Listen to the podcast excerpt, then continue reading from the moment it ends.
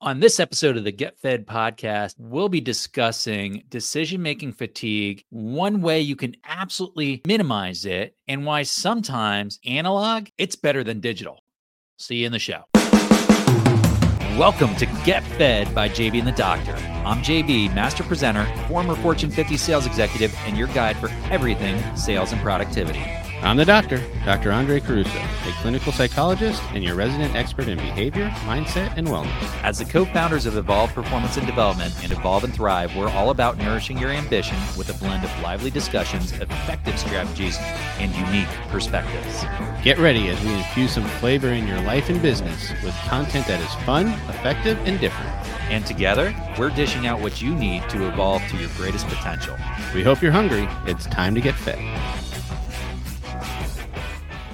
What's up, everybody, and welcome back to the Get Fed podcast, where we nourish your brain with business insights that you're not going to get anywhere else. I'm JB, I'm your host for today, and thank you for joining me. By the way, if you have not yet liked, subscribed, followed, go ahead and do that for us. If you're watching on the browser, you can jump onto Spotify, Apple Podcasts, wherever you watch or listen, uh, or you can go on to YouTube if you don't know where that's at. We appreciate it. We do this for you, and hopefully you get some great insight. Now, these are bite sized tidbits, so we're going to be here for less than 10 minutes, which means no matter how short your drive happens to be, you ought to be able to get this entire podcast in.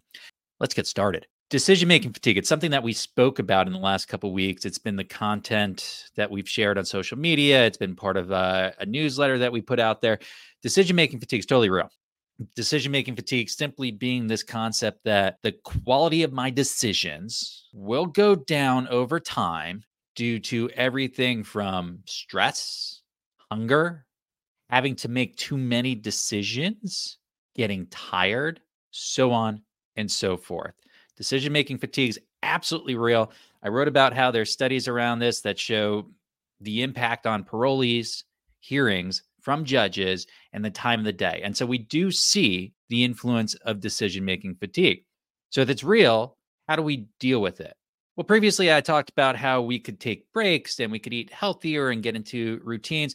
But one of the ways that we can really help minimize decision making fatigue is by making sure that we're only making decisions around the things that actually matter. That's a lot easier said than done. It's very simple, but often simple things are the hardest to do consistently. And so for today, I want to talk about one way specifically we can go ahead and we can reduce the amount of decisions we need to make by prioritizing effectively. And specifically, I want to talk about how we can retain information better so that we can prioritize and we don't have to think as much. And anytime we don't have to think as much, our brain likes it because our brain's actually pretty lazy. If you didn't know that, this is a fact. Our brain does not like to work. If we can spare it from working, it likes that.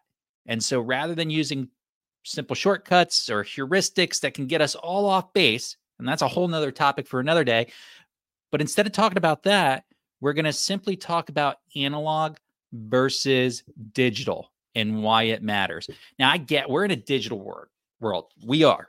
Almost everything we do today is digital. I'd be lying if I said I didn't run an electronic calendar. I didn't do almost everything through email.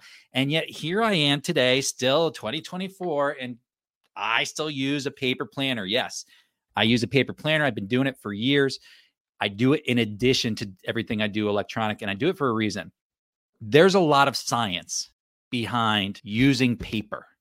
There's science behind writing things down, and then there's science behind actually reading paper. There's a lot of evidence here. This is not a little bit of evidence, it's a lot of evidence.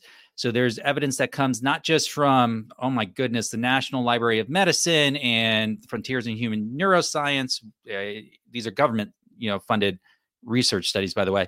Uh, and there's the Hechinger report. Now, the studies that focus on handwriting are really studies that you can find, and we'll put it in the notes here for today. But they're pretty clear. When we write things down, we retain it better than when we use this fancy thing, right? Keyboards. Keyboards are bad when it comes to retaining information. We don't retain information as well when we type versus writing. And then Funny enough, the Hechinger report takes a look at our ability to retain, and it took students from all ages, elementary school through college, and it's a definitive study that really strongly evidences that we retain information better by reading on paper than we do electronic. So, why does all this matter? Well, if our goal is to retain information, especially our priorities, the best way to do that so we don't have to think about it is to really hack our brain. And, you know, hack's an overused word, but the, the reality here is simple. If I can handwrite instead of type, and I can read something on paper and physically turn those pages, I'm going to retain it better, which means I need to think less, which my brain loves, by the way. And that's going to help me reduce decision making fatigue. This is a definitive, actionable thing you can do right now to make yourself better and reduce decision making fatigue. I know it's pr- it sounds too easy to be true, but it is true. So, what's it take? Well, generally, it takes a little bit more work because it means that we can't just do everything electronic the way we might have been training ourselves to do. It means that we might have to do a little bit of our work twice. We might have to carry things online and carry things on paper. But I promise you, if you invest a little bit of time up front to do both of these things, you will see better results than just trying to do everything digital. That's the reality here. It's it's the absolute truth behind it. So, what can you do here? Well, I recommend taking a look at your electronic calendar, taking a look at everything that you're typing up that's important, your really important notes. And I'd recommend seeing what you can convert to paper when you're reviewing your day, which I'm sure y'all are, hopefully at night, and you're planning for your day, which ideally is also the night before uh, or even at the start of the week. Now, I love to have a monthly, a weekly, and a daily. And so I do all these things. That works best for me. It helps cement what is really important for me. And it gives me something I can turn back to if I do forget. So if I fall off that automation, I'm able to get right back onto this. Really, really important for you to know as a small business owner. This does work. I've been doing it for years. It helps me prioritize, it helps reduce a lot of the static and noise. It keeps me centered and focused on what is important, which is hugely, hugely impactful and results in great differences in my ability to stay focused on what I need to. Now, I'm going to be the first to admit that it would be crazy to suggest going all analog. We don't want to go all analog. That's not the point here. In fact, there's a lot of tools today like uh, Supernote, which my partner uses, the doc, uh, Remarkable, which I know a ton of people use.